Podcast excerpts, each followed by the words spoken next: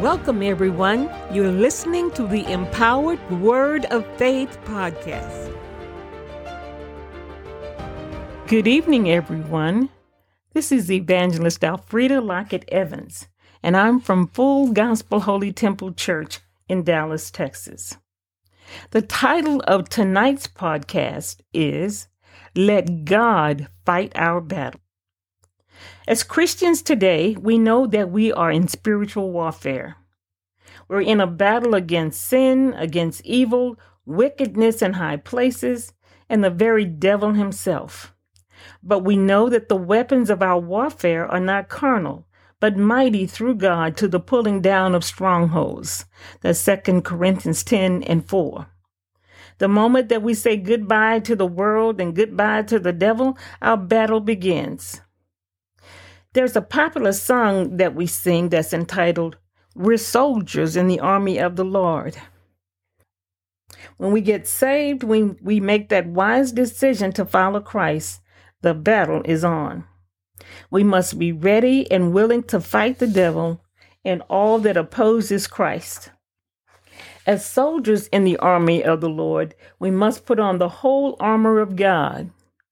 Ephesians 6 and 11 tells us what that armor consists of.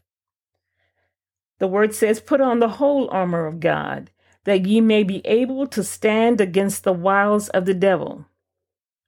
And what does that armor consist of? Ephesians 6 14 through 17 tells us, Stand therefore, having your loins girt about with truth, and having on the breastplate of righteousness, and your feet shod with the preparation of the gospel of peace Above all, taking the shield of faith, wherewith ye shall be able to quench all the fiery darts of the wicked. And take the helmet of salvation and the sword of the Spirit, which is the Word of God. Yes, we're in a battle, but you know, there are times when we win a battle by merely giving the problem to Jesus and watching Him work it out for us. I have a couple of examples uh, to show you how this works. In Second Chronicles chapter 20, King Jehoshaphat sought the face of God when the children of Moab and Ammon came against him in battle. After crying out to God, God sent a word through Jahaziel, who was a Levite and a descendant of Asaph. And this is what that word says. And he said, Hearken ye all Judah, and ye inhabitants of Jerusalem. And thou, King Jehoshaphat, thus saith the Lord unto you Be not afraid nor dismayed by reason of this great multitude. Now here it is For the battle is not yours, but God's. The following day, Jehoshaphat and his people praised and worshiped God, and they believed the word that God sent. When they arrived at the proposed battle site, they found that God had already fought their battle. They found dead bodies everywhere, and they never had to throw a single blow. Now let's look at an example in the New Testament. The Apostle Paul, in the 19th chapter of Acts, found himself in the middle of a storm. This was not a natural storm, but a storm of uproar and outrage in the city of Ephesus. The worshippers of Diana, who was a Greek goddess, were outraged and in an uproar against Christians. In the 21st verse of the 19th chapter, the story unfolds that there was a man named Demetrius who was a silversmith who had become wealthy by making statues of Diana. He started the uproar against the teachings of Apostle Paul. He realized that Paul's teachings against idol worship were going to do two things to his business.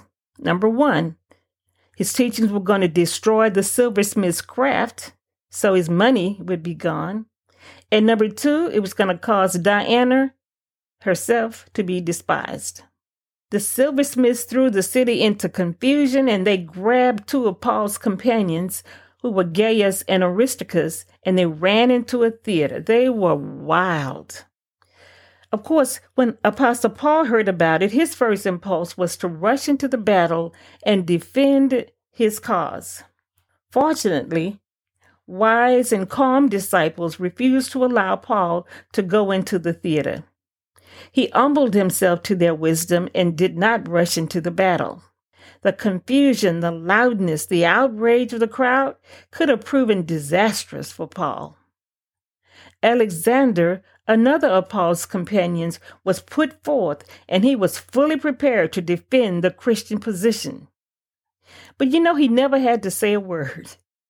Exodus 14 and 14 tells us, The Lord shall fight for you, and ye shall hold your peace.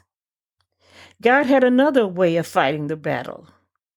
In the 35th verse of the 19th chapter of Acts, we're told that God raised up a town clerk who calmed the people.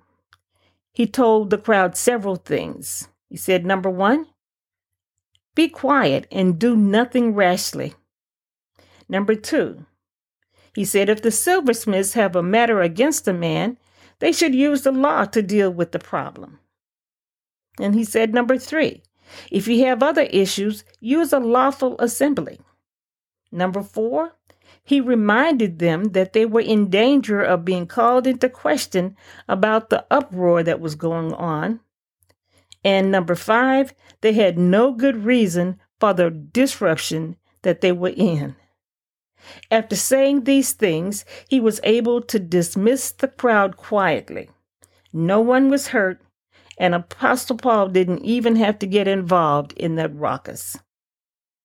So, what essential lessons do we learn from these two situations? We know that although we're indeed in a battle, we must always seek God's wisdom for how we are to fight.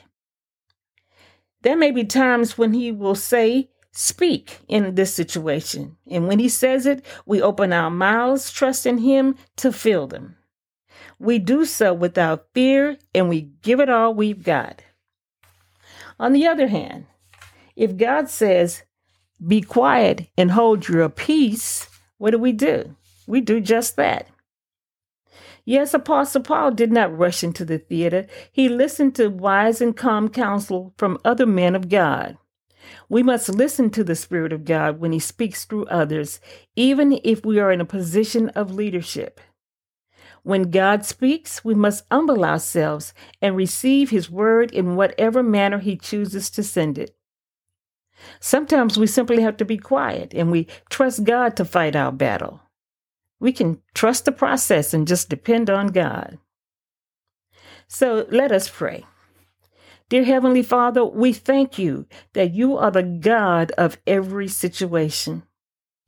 We thank you for the holy boldness to stand firm and declare your whole counsel to a lost and dying world. We also thank you, O God, for leading, guiding, and directing our every step. Help us never to run ahead of you. Please help us to seek your face for when and how to fight life's battles. In the mighty name of Jesus, we pray. Let all of us say, Amen and Amen.